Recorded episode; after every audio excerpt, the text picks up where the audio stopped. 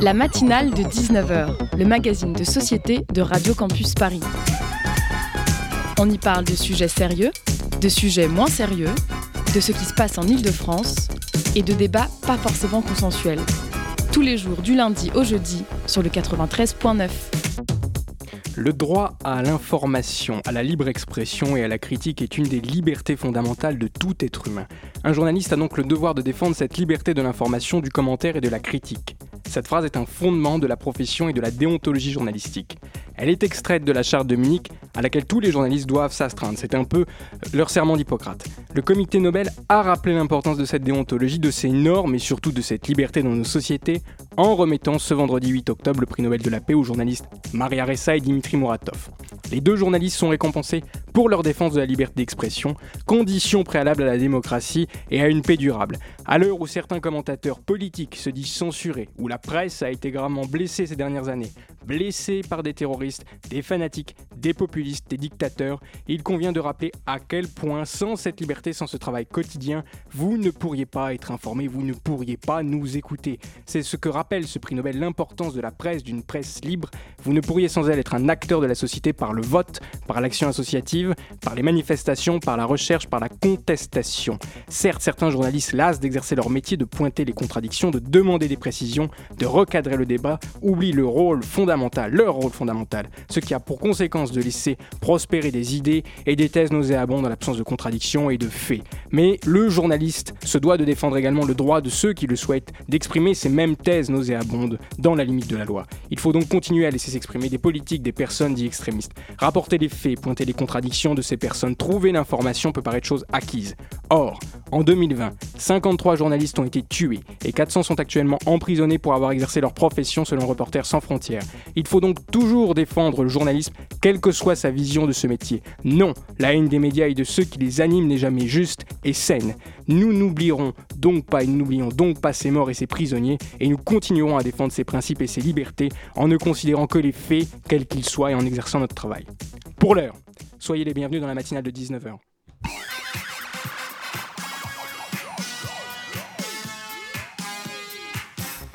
Au sommaire de cette émission, un programme lié à des enjeux de santé, mais nous vous le promettons, nous n'évoquerons pas directement, en tout cas, le Covid. Nous aurons donc le plaisir pour notre grand dossier du jour de recevoir Philippe Hensman, représentant d'Amnesty International.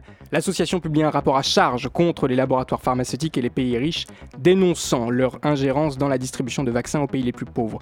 Nous essayerons de comprendre pourquoi cette distribution patine et pourquoi seulement 1% des habitants de l'hémisphère sud sont vaccinés. Nous recevrons ensuite pour le Zoom Charlotte Kansky, responsable prévention du Covid de Paris de la Ligue contre le cancer afin de nous rappeler les tenants et les aboutissants d'Octobre Rose. Je serai accompagné tout au long de cet entretien par ma très chère Kathleen Franck.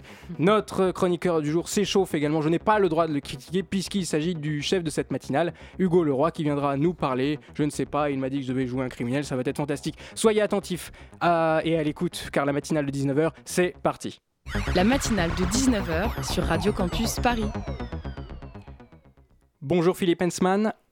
Bonjour. Vous êtes représentant d'Amnesty International, directeur de la section Belgique, association qu'on ne présente plus, militant pour les droits de l'homme depuis 60 ans. Kathleen Franck est avec moi pour cet entretien. Bonjour Kathleen. Bonjour. Amnesty International publie un rapport choc et militant sur la situation vaccinale dans le monde. Euh, Philippe Hansman, nos auditeurs ont l'habitude de lier Amnesty International à la, lutte, à la lutte contre la peine de mort, à la torture. Pourquoi donc ce rapport? Pourquoi ce thème d'accès au vaccin contre le coronavirus qui sont très loin des préoccupations que l'on connaît de votre ONG Alors, euh, pas loin de préoccupations de notre ONG parce que depuis 2001, euh, on a décidé de travailler sur l'ensemble des droits humains, y compris les droits économiques, sociaux et culturels. Et quand on parle de droits économiques, sociaux et culturels, il ne faut pas oublier non plus, d'ailleurs, un droit qui figure dans la Déclaration universelle des droits de l'homme, qui est le droit à la vie et le droit à la santé. Or, c'est de ça qu'il s'agit. Hein. Aujourd'hui, on se retrouve avec six entreprises qui ont entre leurs mains... On peut les citer, ces entreprises? Il y a Sanofi, il y a euh, quels sont les grands laboratoires, je pense, parce qu'on les cite souvent. Il y a BioNTech, il y a Johnson Johnson, Moderna, Novavax et Pfizer. Ça, c'est les principales euh, qui, qui, ont le vaccin entre leurs mains, en quelque sorte, et qui ont pu décider à un moment donné euh, de, de, livrer à qui ils voulaient, hein, aux, plus, aux plus riches évidemment, mais aussi d'introduire des clauses inimaginables dans les contrats qui ont été signés avec ces pays les plus riches. Notamment, et, ça c'est quelque chose que peu de gens savent, notamment le fait que si un pays veut donner ou revendre des vaccins à un autre pays, il doit en avoir l'autorisation de Pfizer, par exemple. Hmm. C'est complètement hallucinant. Et donc, ça veut dire que même si la France ou la Belgique décident à un moment donné de dire, eh bien, nous allons donner les vaccins, je ne sais pas, au Togo, au Mali ou ailleurs, eh bien, il doit d'abord en demander l'autorisation aux producteurs. Donc, si vous expliquez cette clause, cela veut dire que les pays développés euh, qui ne tiennent pas leurs promesses, ils ne peuvent déjà pas la tenir. Dit que si, ils pourraient la, tenir en, finançant, en achetant les vaccins. Et de toute façon, ils peuvent aussi dire, euh, dire aux, firmes pharmaceutiques, laissez-nous laissez le faire. Hein. Euh, il peut y avoir des discussions autour de ça. Euh, mais c'est la raison pour laquelle nous disons, aujourd'hui, il y a, il y a aussi 500 millions de vaccins qui pourraient être transmis aux pays les plus pauvres et qui sont disponibles dans les stocks des pays les plus riches. Donc les, les, pays les plus riches ont constitué des stocks en plus et on pourra en extraire 500 millions de doses. Par ailleurs... Qu'est-ce qu'elles deviennent ces doses, justement Qu'est-ce qu'elles deviennent ces doses? Je n'ai pas bien compris ah, la question. Je répète, qu'est-ce qu'elles deviennent ces doses? Est-ce qu'elles sont finalement utilisées ou est-ce qu'elles sont jetées? Elles sont dans les frigos en attendant, par exemple, une, une éventuelle troisième, euh, troisième euh, euh, vaccination. Hein, comme, on voit arriver progressivement ici. Euh, mais c'est vrai aussi que c'est en attente pour des publics éventuels qui euh, n'ont pas encore été vaccinés jusqu'à présent. Et donc, ce sont des, stocks qui sont démesurés, ce n'est pas nous qui avons fait les calculs, hein, c'est des, calculs qui viennent de l'Organisation mondiale de la santé euh, et d'autres organismes, et qui ont révélé en fait qu'il y avait la place pour tout de suite parce que nous, disons, quand nous avons sorti le rapport, en 100 jours, il y a moyen d'arriver à un objectif que l'OMS demande d'atteindre, c'est à savoir d'atteindre 2 millions de, vies qui pourraient être sauvées en vaccinant probablement 2 milliards de, personnes. Il y a moyen de le faire, mais pour ça, il faut aussi que 50% de la production des principaux, euh, des, des fabricants, soit orientée vers les pays les plus pauvres. Et comment c'est pour vous ces clauses et ces éléments que vous dites, ce sont les seules raisons qui expliquent que 1% de la population des pays du Sud soit vaccinée ah, En gros, si vous voulez, euh, à partir du moment où on recherche le profit le plus important, on va d'abord s'orienter, sauf, il faut quand même le souligner, pour AstraZeneca qui a, livré 50% de sa production à des pays euh, euh, les, plus pauvres, parmi les pays les plus pauvres. pour l'essentiel, on se retourne vers les clients qui ont le plus d'argent parce qu'après, évidemment, il faudra fonctionner avec des tarifs différents. Et c'est là, c'est là, et on, peut comprendre la logique qu'il y a derrière dans leurs esprits, c'est de dire, nous, on va aller chercher l'argent là où il est, c'est-à-dire par rapport dans les pays riches qui ont les moyens de, financer tout ça. Et, donc, c'est là que le, COVAX, par exemple, ne fonctionne pas. Donc, c'est ce mécanisme international. Le, le mécanisme international ne fonctionne pas, malgré euh, les promotions qu'on en fait. Il ne fonctionne pas pour vous il ne fonctionne pas parce qu'il n'y a pas suffisamment de vaccins qui sont délivrés par les pays les plus riches pour alimenter le COVAX. C'est la raison pour laquelle nous disons euh, il y a d'autres mesures qui doivent être prises, hein, comme le, fait de débloquer les licences, par exemple, hein, de, débloquer On va y revenir plus en détail sur euh, ces points pour les licences, qui, dans une seconde partie, mais je vous en prie, pardonnez-moi.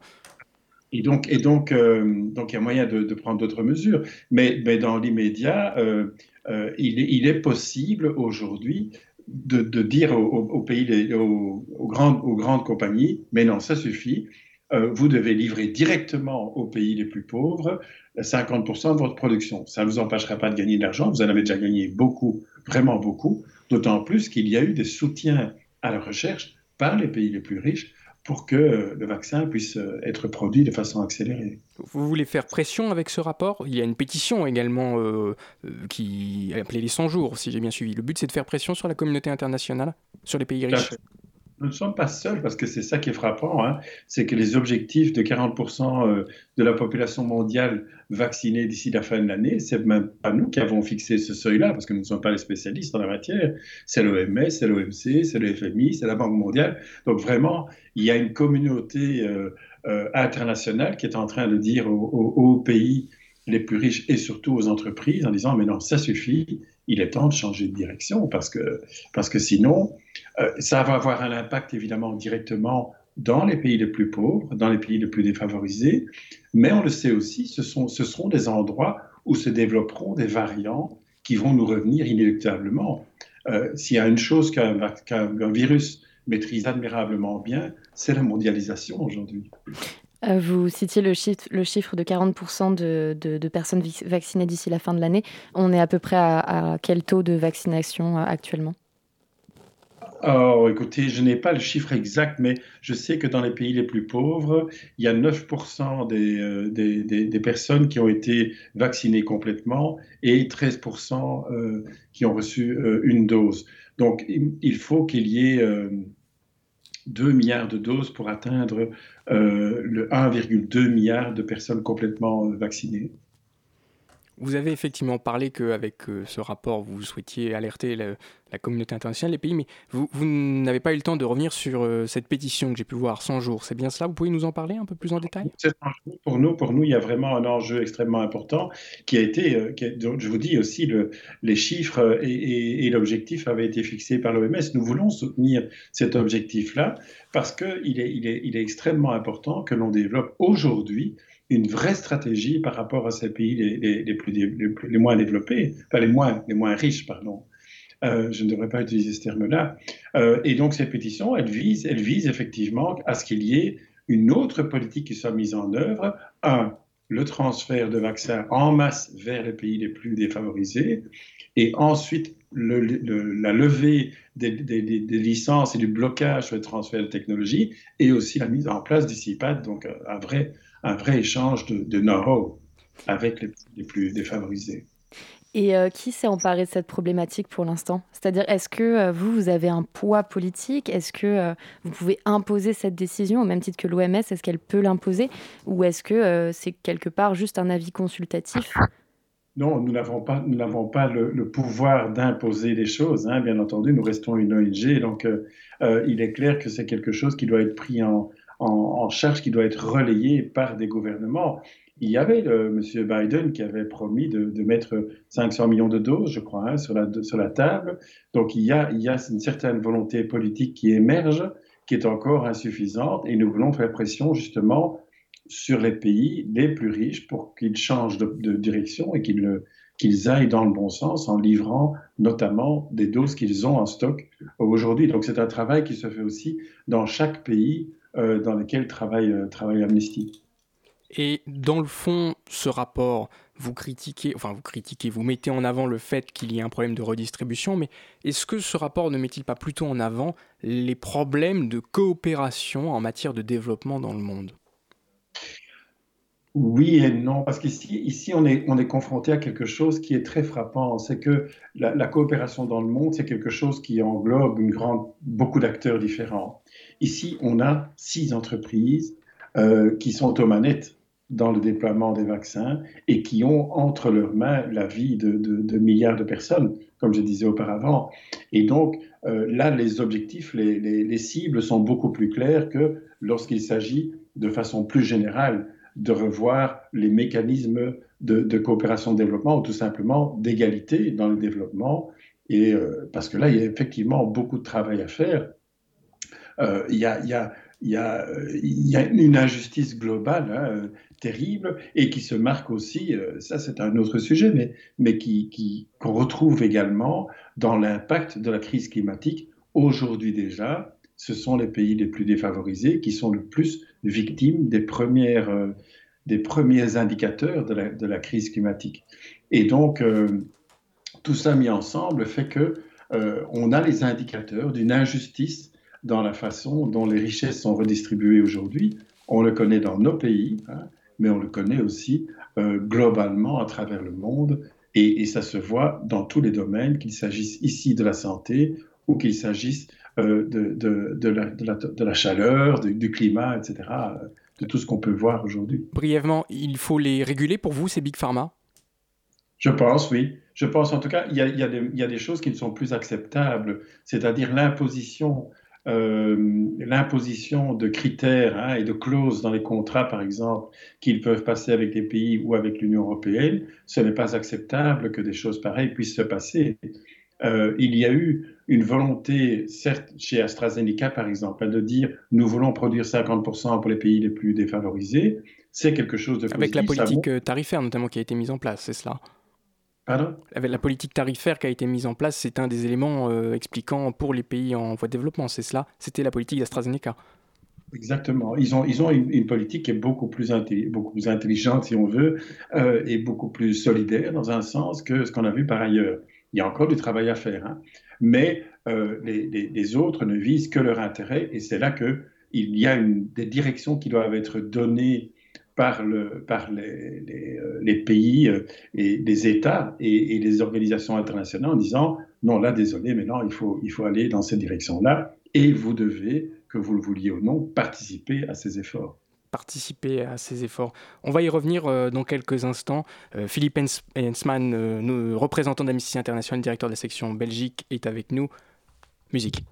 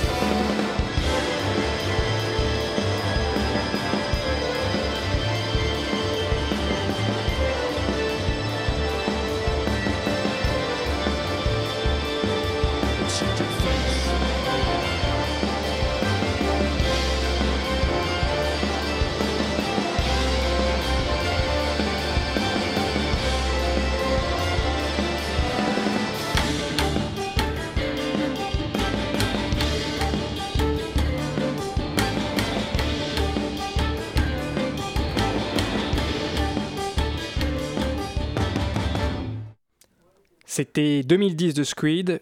Nous revenons, la matinale, tout de suite. La matinale de 19h sur Radio Campus Paris. Vous écoutez toujours la matinale de 19h sur Radio Campus Paris. Nous sommes de retour avec Philippe Hensman, représentant d'Amnesty International, directeur de la section Belgique, qui vient nous parler de ce rapport de l'association sur l'état de la vaccination dans le monde. Je laisse pleinement la main à Kathleen Frank qui va centrer l'interview sur la régulation et la vaccination. Absolument. Euh, alors, Amnesty demande à ce que 50% des vaccins soient livrés.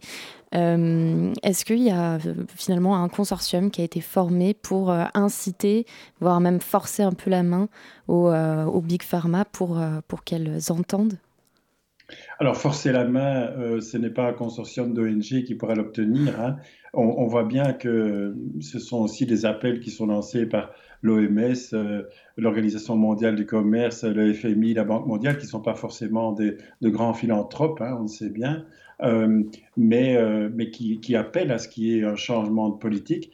Donc il est clair que c'est quelque chose qui va reposer sur les épaules de nos gouvernements. C'est à eux de faire la différence. Alors nous allons essayer de mener campagne. Ce rapport est le lancement, si vous voulez, de cette campagne de, faire du, plaidoyer, d'essayer d'avancer, de sensibiliser aussi la population en disant, ben, vous savez, ici, euh, on est dans le luxe finalement. Hein.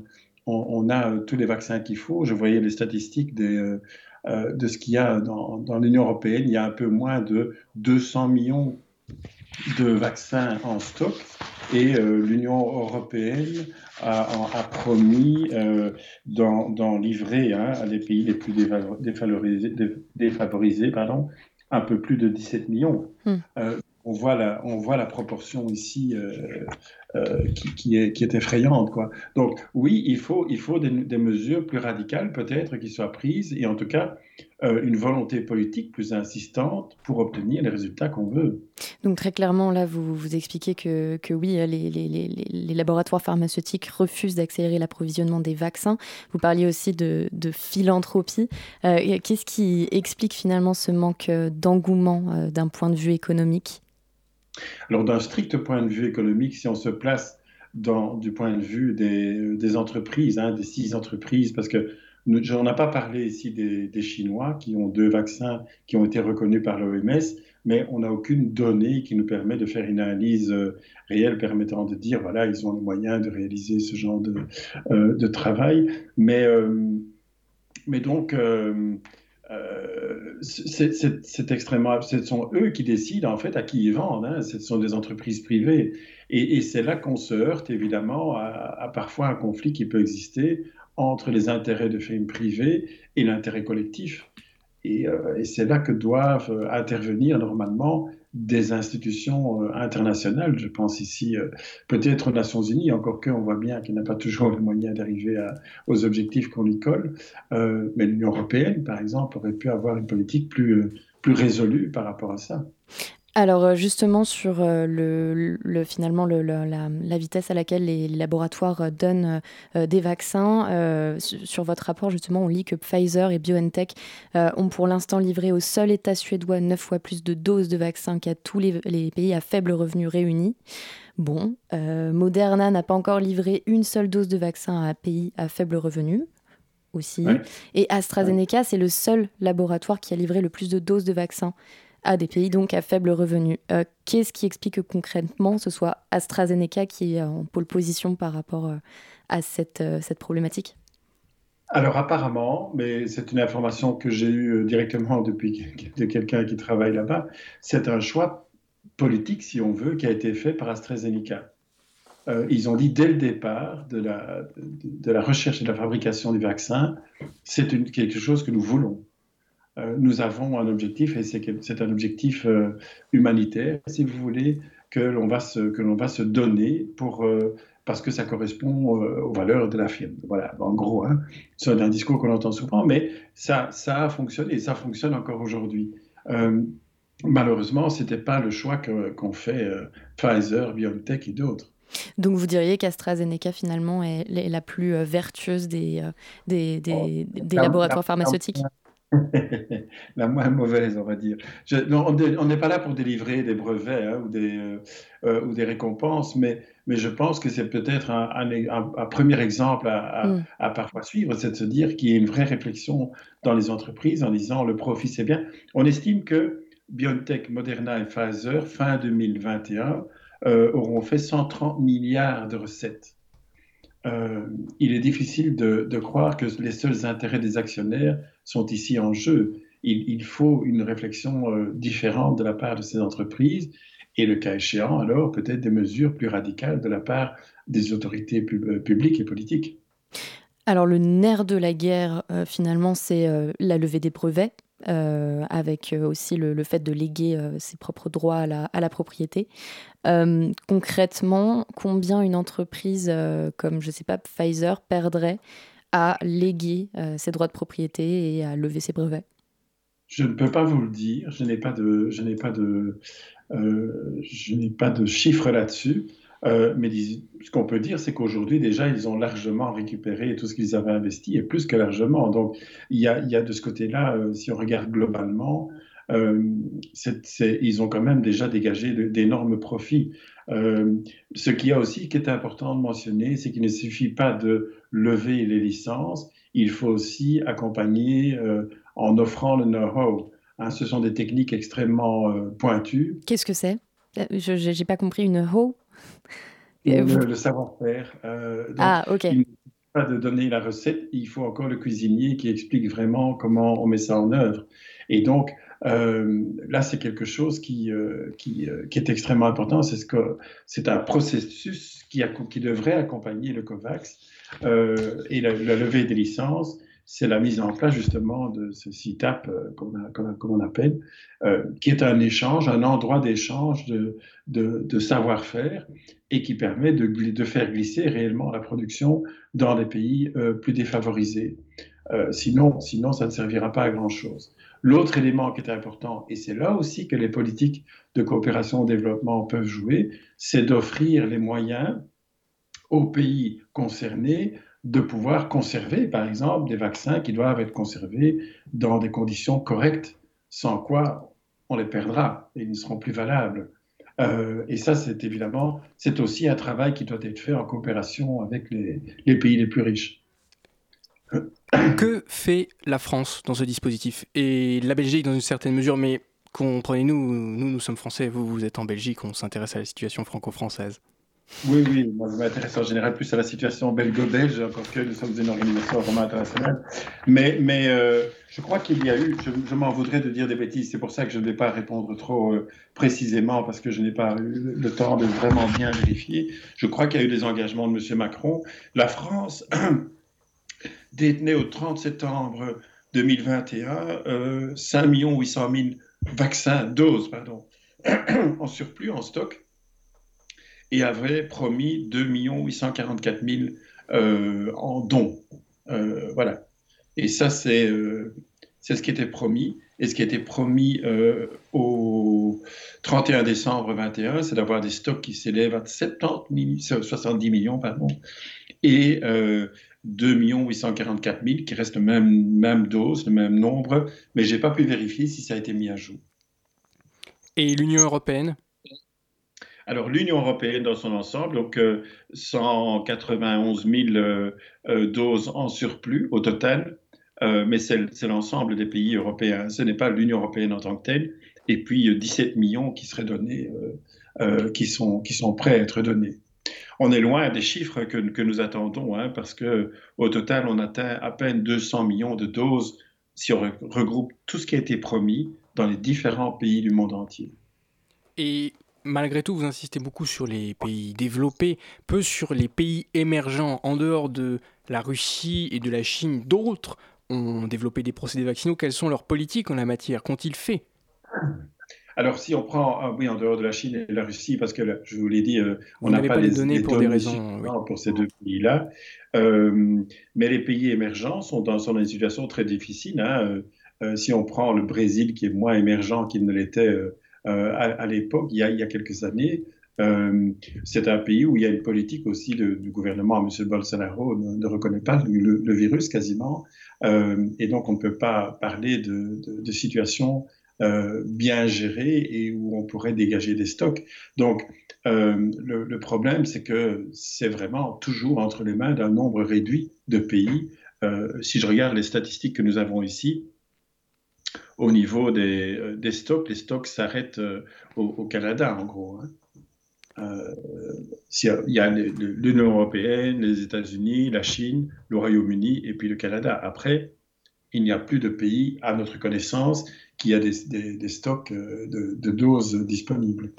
Et... Même réservés en, en interne. Quoi. Et vous nous avez parlé de cette pétition. Nous, en tant que citoyens, est-ce qu'on peut la signer? Comment ça marche, au fait, euh, cette pétition alors la première chose à faire comme citoyen, vous n'êtes même pas obligé d'avoir une pétition, c'est de vous adresser à vos élus et de dire qu'est-ce que vous faites? Euh, ça, c'est la première chose à faire. Après ça, euh, il faut aller voir sur le site euh, amnesty.fr ou amnesty.be et là, vous aurez accès à la pétition. Et la pétition, le système est relativement simple en général, comme toujours. C'est-à-dire, vous la signez et nous nous chargeons alors de la remettre aux autorités concernées en ayant un rendez-vous. Je, l'ai fait ce matin pour une autre question auprès d'un ministre belge, d'une ministre belge, euh, avec 15 000 signatures que nous avions récoltées en quelques semaines. Et là, euh, effectivement, c'est l'occasion d'avoir, euh, d'élaborer une longue discussion avec les responsables politiques. Mais c'est le rôle aussi de chacun et chacune de s'adresser à ses élus et de leur dire, écoutez, même si ce n'est pas le cas, même si vous n'avez pas voté pour eux, j'ai voté pour vous, qu'est-ce que vous faites euh, pour cette question des vaccins euh, à redistribuer. Qu'est-ce que vous faites interpeller nos élus? Nous vous remercions, Philippe Hensman, pour cette euh, conclusion, pour ce grand entretien ce soir dans notre matinale, pour nous parler de ce rapport. Vous êtes directeur de la section belge d'Amnesty International pour l'heure. Il est 19h33, vous êtes sur Radio Campus Paris. Nous revenons dans quelques minutes après une pause musicale.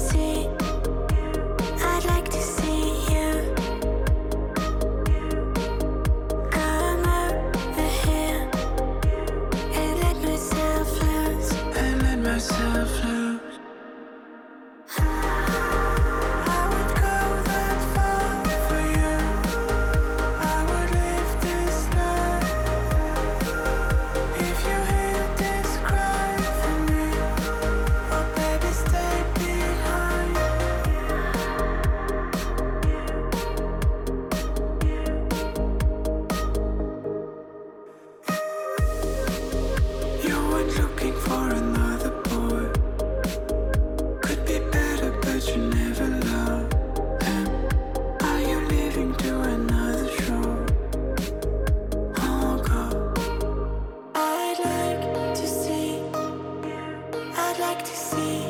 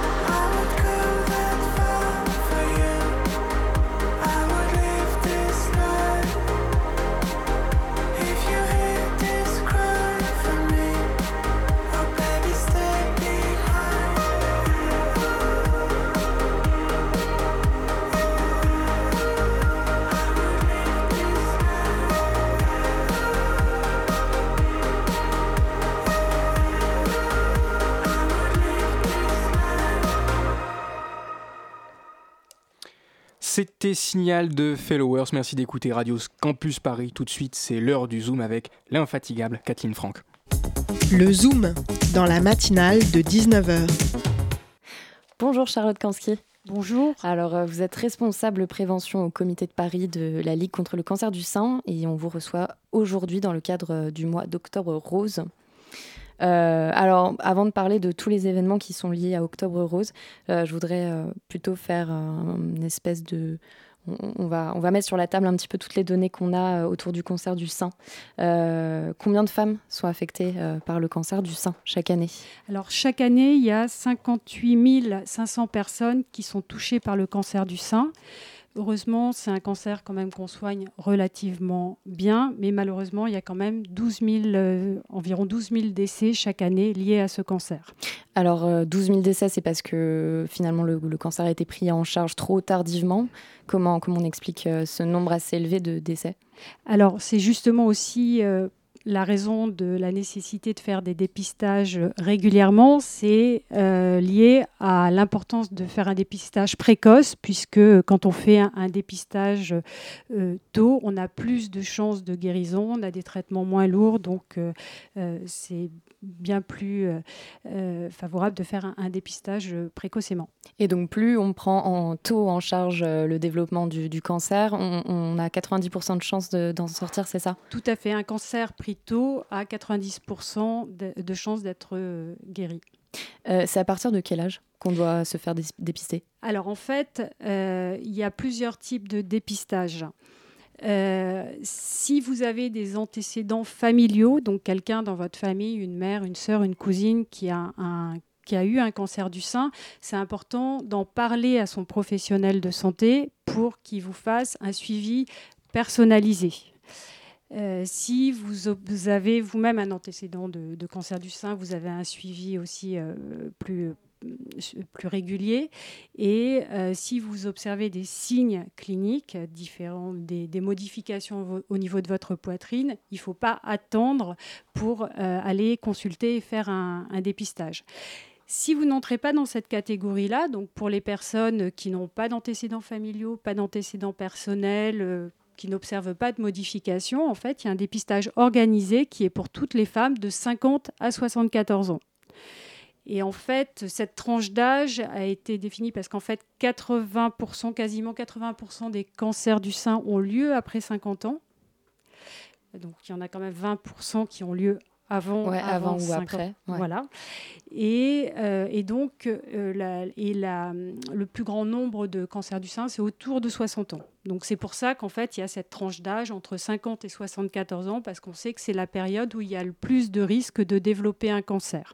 C'est complètement pris en charge euh, C'est remboursé? Alors, la mammographie est complètement prise en charge. Vous avez des structures de gestion des dépistages qui sont régionales et qui sont partout en France et donc ces structures vous envoient une lettre d'invitation tous les deux ans, donc à partir de 50 ans, pour justement euh, aller faire cette mammographie qui est entièrement gratuite, sans avance de frais, euh, donc chez les, chez les radiologues.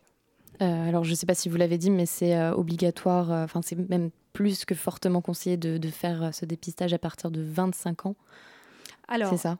À partir de 50 ans. Ce dépistage organisé, c'est 50 ans. Oui, mais euh, à partir de 25 ans, on a quand même globalement aussi des chances euh, assez conséquentes de développer un cancer du sein. Alors, conséquentes, non. Euh, il y a 10% des cancers du sein qui ont lieu avant 35 ans, donc c'est quand même pas négligeable, mm. mais ça peut être lié à des antécédents familiaux, mais pas seulement. Donc c'est important quand même d'avoir un suivi gynécologique tous les ans. Mm. À partir de 25 ans, on recommande aux jeunes femmes d'avoir un suivi gynécologique, donc d'aller chez une gynécologue tous les ans, et ensuite donc pour avoir une, une palpation par un professionnel mais on peut aussi, entre les rendez-vous chez euh, le professionnel, bah, avoir une autosurveillance, c'est-à-dire bah, quand on prend sa douche, vérifier qu'on euh, euh, ne sent pas des choses ou qu'on n'observe pas des modifications. Et ensuite, c'est le dépistage organisé à partir de 50 ans. Alors sur votre site internet, il est indiqué qu'en fait en, 2020, il y a seulement 42% des Français, si je ne dis pas de bêtises, mm. Euh, qui, euh, qui étaient en âge de se faire dépister et qui ne l'ont pas fait. Euh, comment est-ce qu'on explique ce faible pourcentage? Alors, c'est 42% qui l'ont fait seulement. Le, qui, se sont fait. J'ai dit l'inverse, pardon. c'est pas grave. Donc, il y a 42% des femmes de plus de 50 ans, entre 50 et 74 ans, qui ont répondu au dépistage organisé, à l'invitation. Alors, euh, en 2020, euh, bah, il y a eu la crise Covid, et donc, les, il y a eu un de l'envoi des invitations, notamment au moment du confinement. Il y a eu une réorganisation au niveau des cabinets de radiologie parce qu'il fallait accueillir les personnes de manière à ce qu'elles viennent en toute sécurité pour faire l'examen. Donc il y a eu aussi beaucoup de freins de la part des personnes qui ont eu peur d'aller faire une mammographie en se disant qu'elles risquaient d'attraper le Covid. Et donc on a un taux effectivement historiquement bas euh, de participation au dépistage. Donc moins de 50%. D'habitude, on était à peu près à 52%. Et donc là, il y a eu moins de femmes qui sont allées faire, se faire dépister et qui attendent. Alors, il y en a qui ont ensuite été avec, euh, en prenant du retard. Et souvent, en fait, ce que nous disent les médecins, c'est qu'ils ont vu apparaître, quand les femmes avaient un cancer euh, débutant, ils l'ont vu apparaître, enfin, ils ont vu un cancer qui était déjà un peu plus important. Donc, c'est pour ça que la Ligue alerte sur ces retards de dépistage qui entraînent justement euh, bah, euh, des, cancers qui sont détectés moins précocement avec des traitements plus lourds et puis euh, des risques de guérison moins importants. Hmm. Je me dois malheureusement de vous interrompre. C'est l'heure de notre petite pause musicale avec Calm Baby de Jay et Titan.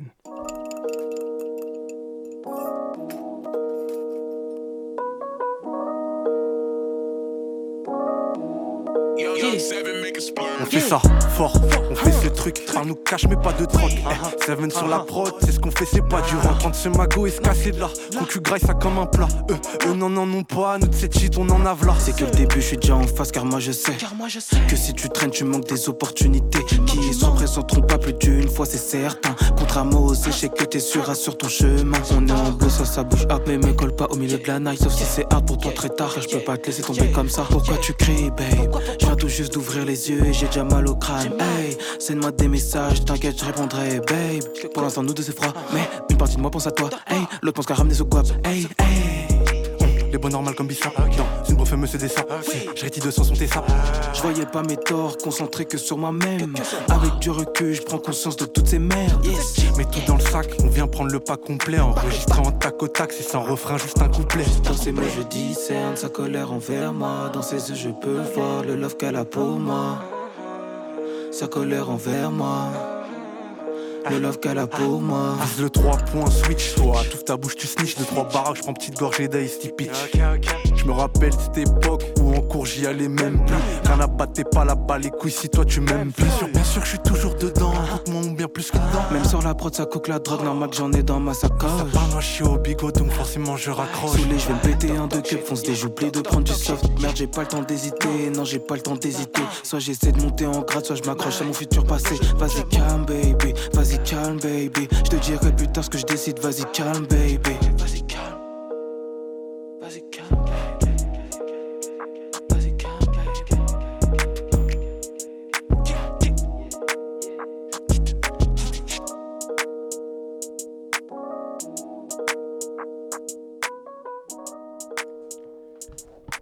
Radio Campus Paris, nous revenons tout de suite avec cet entretien avec Charlotte Arskin.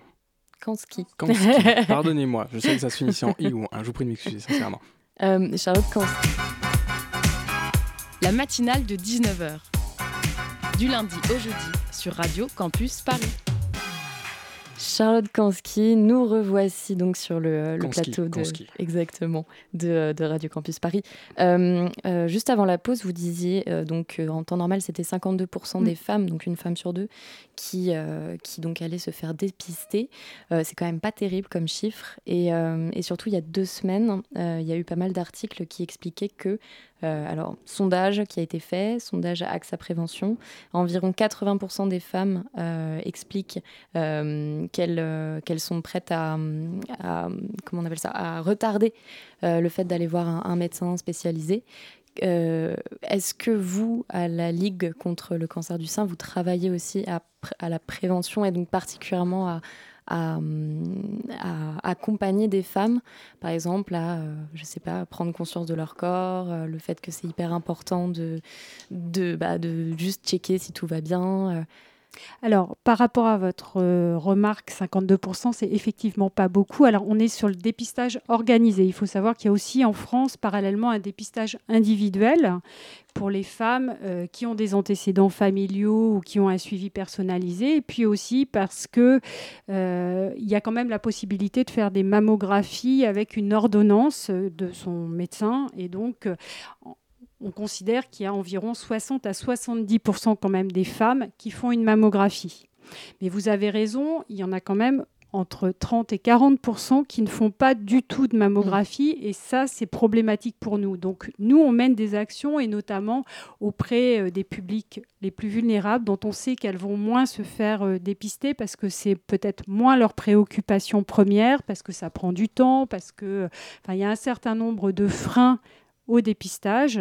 Et donc, à travers nos actions, en fait, ce qu'on essaie de faire, c'est d'aller à la rencontre des femmes là où elles sont, donc dans des associations de quartier, euh, on va parfois sur des marchés, enfin vraiment dans des endroits où il y a beaucoup de passages de femmes notamment.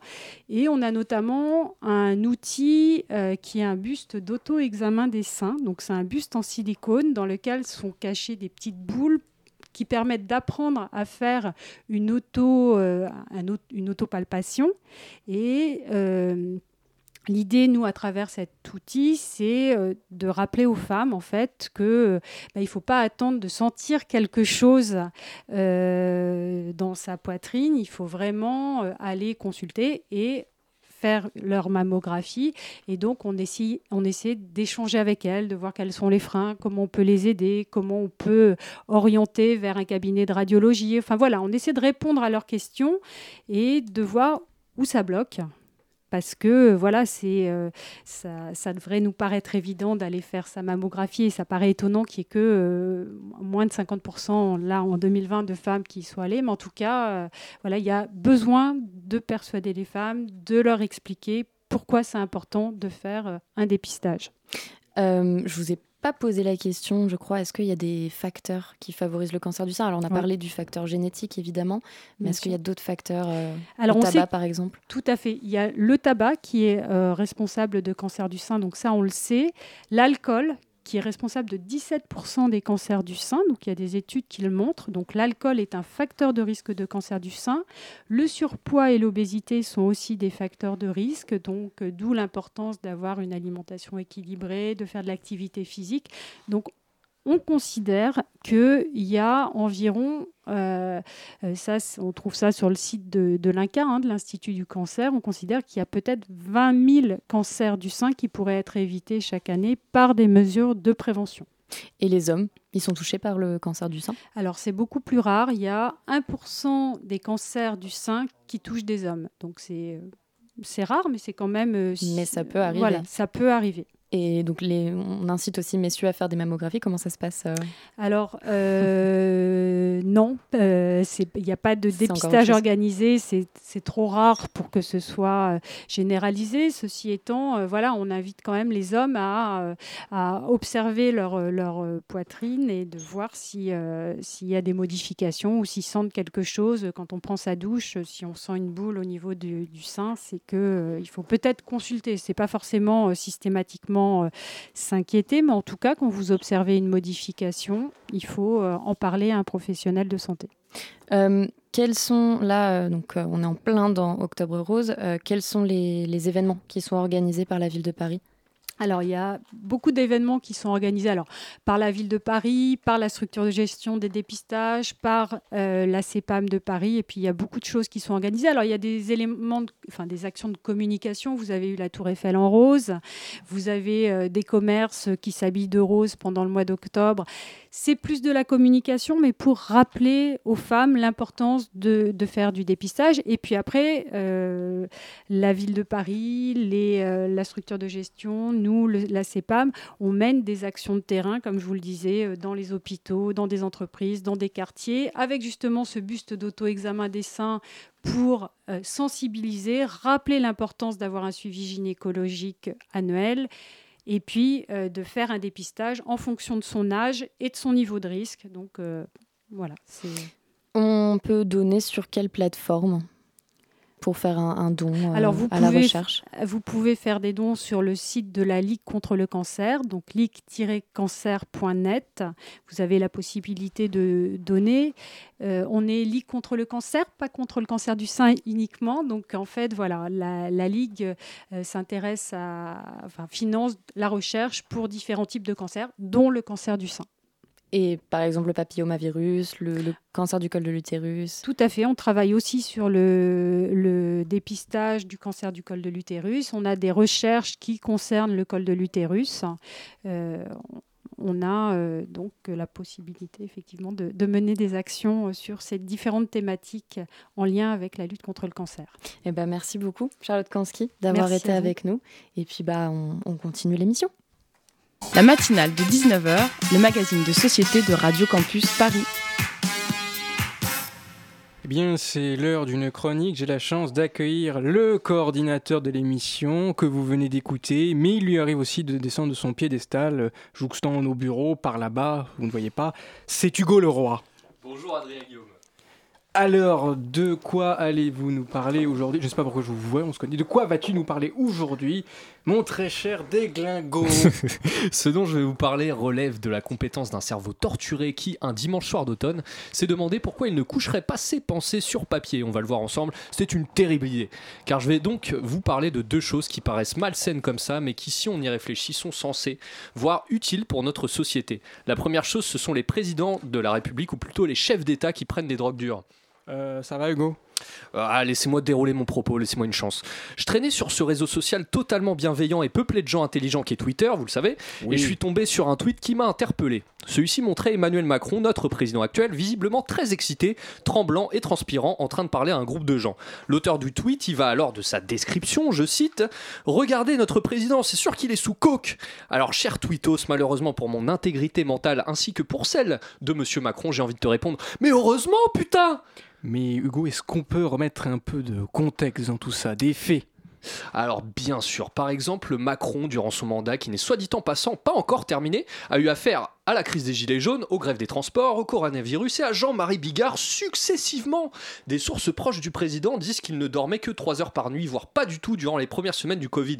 Il l'a même attrapé le gars donc quand je le vois, le teint blafard, des cernes de la taille de la départementale 17 sous les yeux, et une envie de crever dans la voix, j'ai envie de lui dire Mais prends de la coke, mon Manu, épargne-toi 5 années de souffrance physique totale Appelle Medellin, fais transiter un avion cargo de la taille de Monaco dans le jardin d'Elysée, et kiffe, putain, kiffe, mon gars T'es président, personne peut t'attaquer.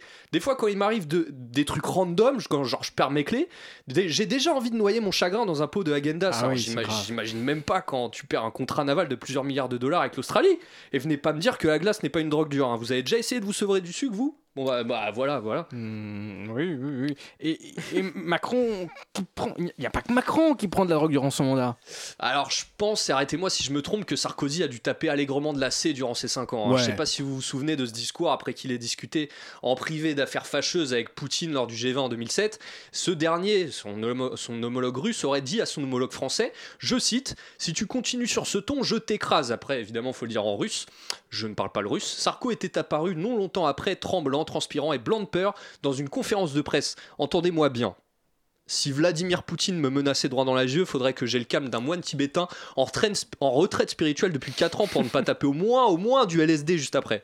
C'est pas possible autrement. Je vous rappelle que Sarko, lui aussi, il a vécu une crise économique mondiale un an après son élection et a réussi à ne pas péter un câble. Moi, je vous le dis, vivement le premier président sous crack, on aura des, voitures volantes, genre. C'est un, un projet. mais il y a un deuxième sujet que, à traiter, à aborder, que vous souhaitez aborder. Et oui, Adrien Guillaume, tu as raison, je me perds dans, la, dans les explications. Le deuxième, et je pense qu'il sera ah encore plus polémique, il faut pas confondre. Je pense qu'il sera encore plus polémique pour nos auditeurs et consacré à Instagram. Instagram, comme vous le savez, écoute nos conversations et lit nos messages privés. Ah en effet, il a été prouvé que quand vous acceptez les conditions générales avant de vous inscrire, vous acceptez que vos données personnelles soient stockées et utilisées par ce, bon, ce bon pardon, Mark Zuckerberg. Et cela donne lieu à des situations cocasses dans lesquelles peu, peu après avoir parlé de la dernière paire de Nike, que vous ne pourrez soit dit en passant jamais, jamais vous acheter, vous voyez apparaître la paire en question dans vos pubs Insta. T'en as fait l'expérience Figure-toi que oui, et ça m'a plutôt servi pour le coup. Ça faisait longtemps que je cherchais une polaire pour affronter le grand froid. Et j'en trouvais pas, soit trop cher, soit pas assez chaude, bref, je désespérais. Et voilà que sur Insta, un jour en scrollant, j'ai trouvé la perle rare, pile ce qu'il me fallait dans mon budget. Tout était parfait. Alors je le dis, merci Instagram, merci de conserver mes, données et de les vendre à des organismes obscurs, sans même être sûr que ces données n'aient pas transité ailleurs. Merci. Brrr, brrr, brrr. Waouh, euh, on m'appelle en pleine mission. Allô? Si toi pas donné d'ici à demain 10 000 euros en cash, on divulgue le message que tu as laissé à Alexandra du 77. Ta réputation sera entachée à jamais. Ah non, vous parlez des messages où je lui dis que j'adore les femmes qui portent des costumes d'abeilles au lit? Ya, exactement, tu as 24 heures. Ah d'accord, bah, le gars m'a raccroché au nez, donc sympa, sympa le gars. Même, euh, même s'il est terroriste, il peut, il peut être sympa quoi. Bref, où j'en étais. Ah ouais, Instagram, c'est vraiment trop trop cool. Du coup, sur ce, bah, je vais vous laisser. Il faut que j'aille vendre de la drogue dure à Emmanuel Macron pour payer ma rançon du coup. C'est un projet. Merci Hugo. Et rappelez-vous surtout que ce n'est qu'une fiction, parce que l'accent que j'ai pris était très mauvais. Ne prenez pas de drogue dure, ne faites pas n'importe quoi sur Instagram et ne soyez pas président de la République. La matinale de 19h, c'est fini pour aujourd'hui. Je remercie tout d'abord chaleureusement Véronique Tardivelle et Charlotte Kansky d'être venues aujourd'hui dans nos studios. Et puis, je. Pardonnez-moi, Philippe Hensman, pas Véronique Tardivelle. Et puis, je remercie profondément toute l'équipe ayant préparé cette émission qui n'aurait pas été possible sans Hugo Leroy et Kathleen Franck et du côté technique derrière les plaintes, Margot Page. Les platines, pourquoi les plaintes? Vous retrouverez dès demain votre émission Société d'actu à 19h, pilotée par Chloé, sur la même fréquence pour nous parler d'une campagne de sensibilisation sur la peine de mort, alors qu'une majorité de Français se déclarent pour son rétablissement ne n'oublions pas qu'il y a 40 ans, le ministre Robert Badinter a aboli cette condamnation contre la vie majoritaire de la population. Je vous remercie, je rends l'antenne à scène ouverte, recevant deux équipes d'artistes actuellement sur les scènes parisiennes. Très bonne soirée, au revoir.